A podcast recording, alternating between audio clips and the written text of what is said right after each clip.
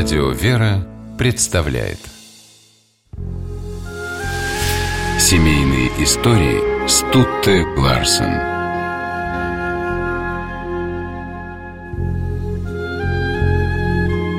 Федор Глинка, герой Отечественной войны 1812 года, писатель и поэт, считал свою женитьбу на Авдотье Голенищевой-Кутузовой даром небес. Едва они познакомились, как обоим стало казаться, что у них не то что много общего, а общее все – мысли, надежды, чувства. И уже ничто и никогда не могло заставить их расстаться. В момент первой встречи они были уже не молоды. Авдотье исполнилось 35 лет, Федору 40. Легкой его жизнь никто бы не назвал. Войну с Наполеоном Глинка прошел от начала до конца, был вовлечен в движение декабристов, но всегда выступал против вооруженного восстания.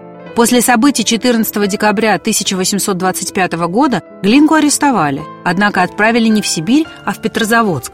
После ссылки Глинка оказался в Твери, где и познакомился с Авдотьей Голенищевой-Кутузовой. Он был бедным, но знаменитым литератором. Она – богатой и тоже знаменитой благотворительницей. Их встречу на одном из светских раутов Федор назвал неожиданным подарком судьбы, а Авдотья – нечаянной радостью. Когда они объявили о своем обручении, в обществе понимающе переглядывались, мол, обычный мезальянс, богатая старая дева выходит за нищего писателя. Обсуждали внешность Глинки, судачили, что он не особенно привлекателен. Про Авдотью говорили, что и она не отличается красотой, к тому же высокомерно. И все же знакомые сходились в одном. Надо же, такие разные, а нашли друг друга.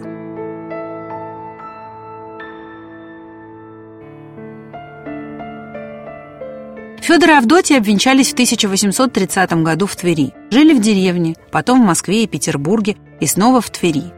Почти никогда не расставались и вместе занимались благотворительностью, признаваясь, что это их любимое дело. В каком бы городе ни поселились супруги, их гостеприимный дом посещали художники и поэты, среди которых было много знаменитостей.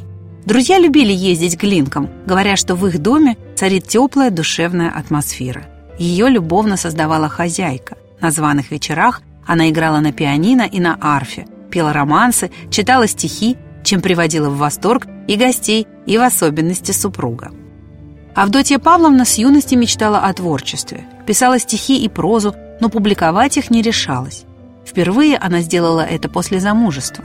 Муж, опытный литератор, вдохнул в нее веру в свои силы.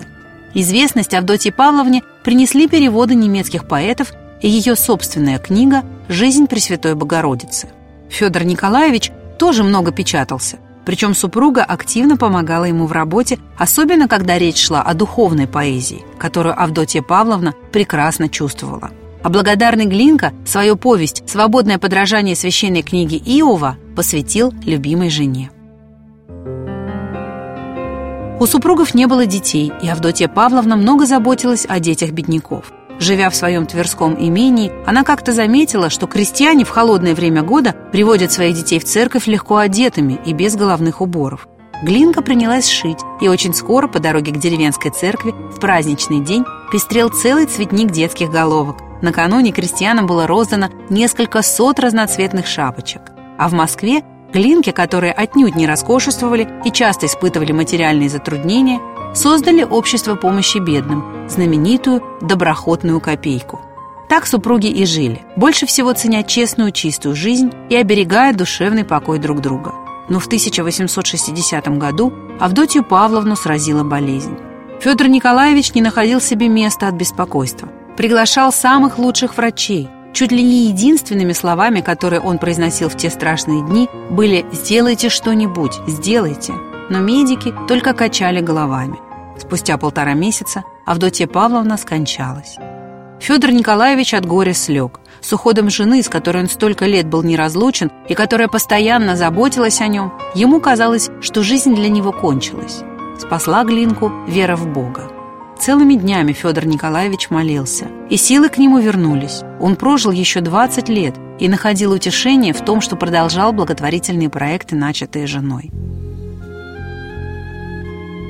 Они нашли друг друга, говорили о глинках на заре их знакомства. Больше 30 лет супруги прожили вместе. Это был редкий союз двух искренних, раз и навсегда восхищенных друг другом людей. Семейные истории –